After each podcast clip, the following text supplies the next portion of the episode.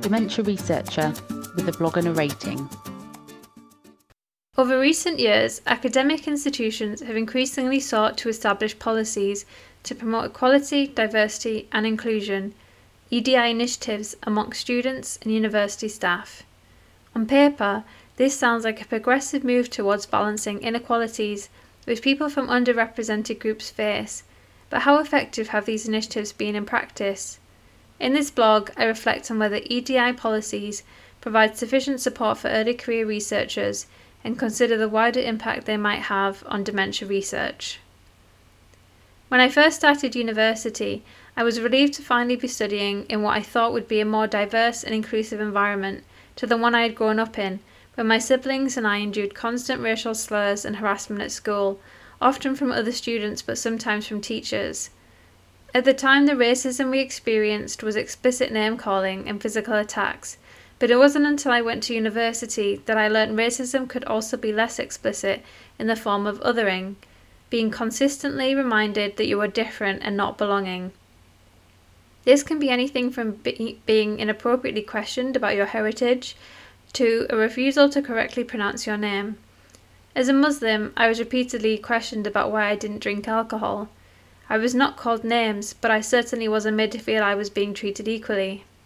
This was over a decade ago, and universities are quite different now. Or are they? EDI policies are designed to promote equality and provide an inclusive workspace, as well as protect from discrimination based on any of the nine protected characteristics outlined in the Equality Act 2010. These are age, disability, gender reassignment, marriage and civil partnership, pregnancy and maternity, race, religion and belief, and sex. The first time I was involved in what can be considered as an EDI initiative was as a PhD student 10 years ago, when I was invited to be a panel member on an application which led to a Silver Athena Swan Award for my department. For those who don't know, the Athena Swan Charter is a framework which is designed to promote gender equality in higher education and research institutions. I was involved in identifying areas where more work was needed in terms of how the department could support and advance women's careers, and I worked on developing an action plan to ensure significant progress could be made. The scheme was relatively new at the time, and I remember being thrilled that progress towards equality was being made within the few years since I started university.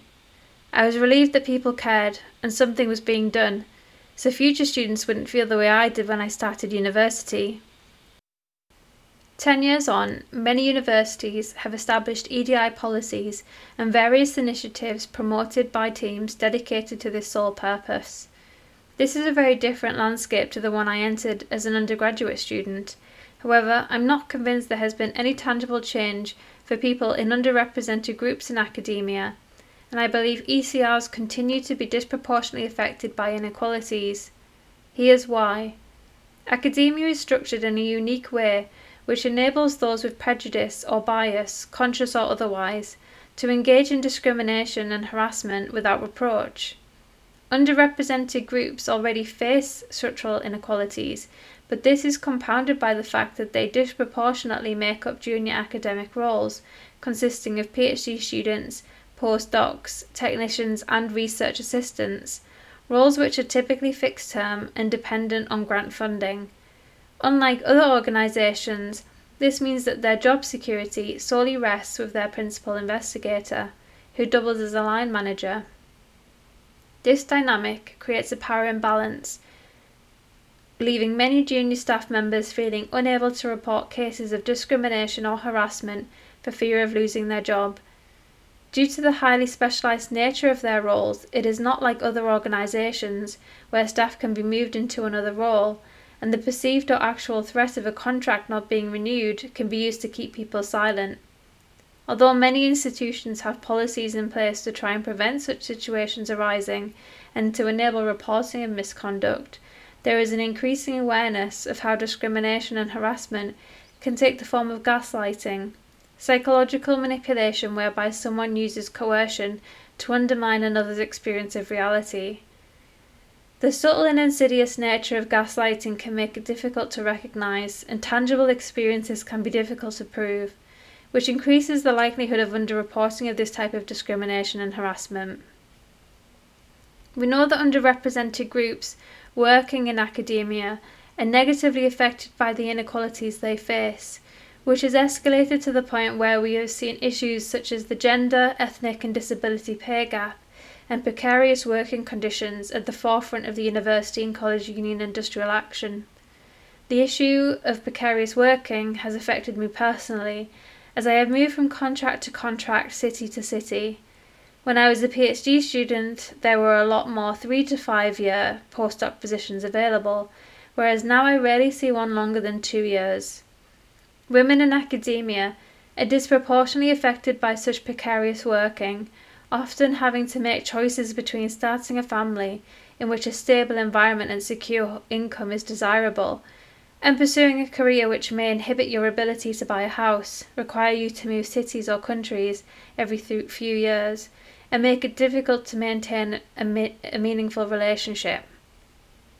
So, what impact do these issues have on dementia research? Dementia is projected to be the most significant health burden of our generation and despite progress over the last few decades in understanding the mechanisms underlying the brain diseases which lead to dementia, this knowledge has failed to translate into effective therapies. Longer contracts give ECRs the space to develop ideas and collect data for fellowship applications if they want to pursue research. Retaining ECRs from underrepresented groups is going to be crucial if you want to make significant advances in dementia research. Although it doesn't necessarily protect from redundancy, a permanent or open ended contract provides a degree of security and a move away from the casualisation which is endemic in academia. It will lead to better science. Time will tell how effective EDI policies have been in protecting underrepresented groups from being disproportionately affected by inequalities, discrimination, and work casualisation. My concern is something which I've heard called diversity washing, whereby an organisation, for example, wants to be seen as promoting EDI without any meaningful engagement, a form of virtue signalling. Circling back to my involvement in Athena Swan, I've heard a number of people accuse university departments of only applying for an award as a tick box exercise and something they can promote on their websites and email signatures. However, I can say that I am proud of the work we did, and I trust my fellow panelists were acting in good faith. Despite my concerns about EDI initiatives, I am pleased to see organisations like the British Neuroscience Association develop schemes like the Scholars Programme, which is designed to support students from underrepresented ethnic groups through providing opportunities and one to one mentorship. For any great progress to be made in academia, we must recognise that EDI issues should be a strategic objective of every department, embedded in every department role, and not siloed as a special interest of an individual or group. Thank you for listening.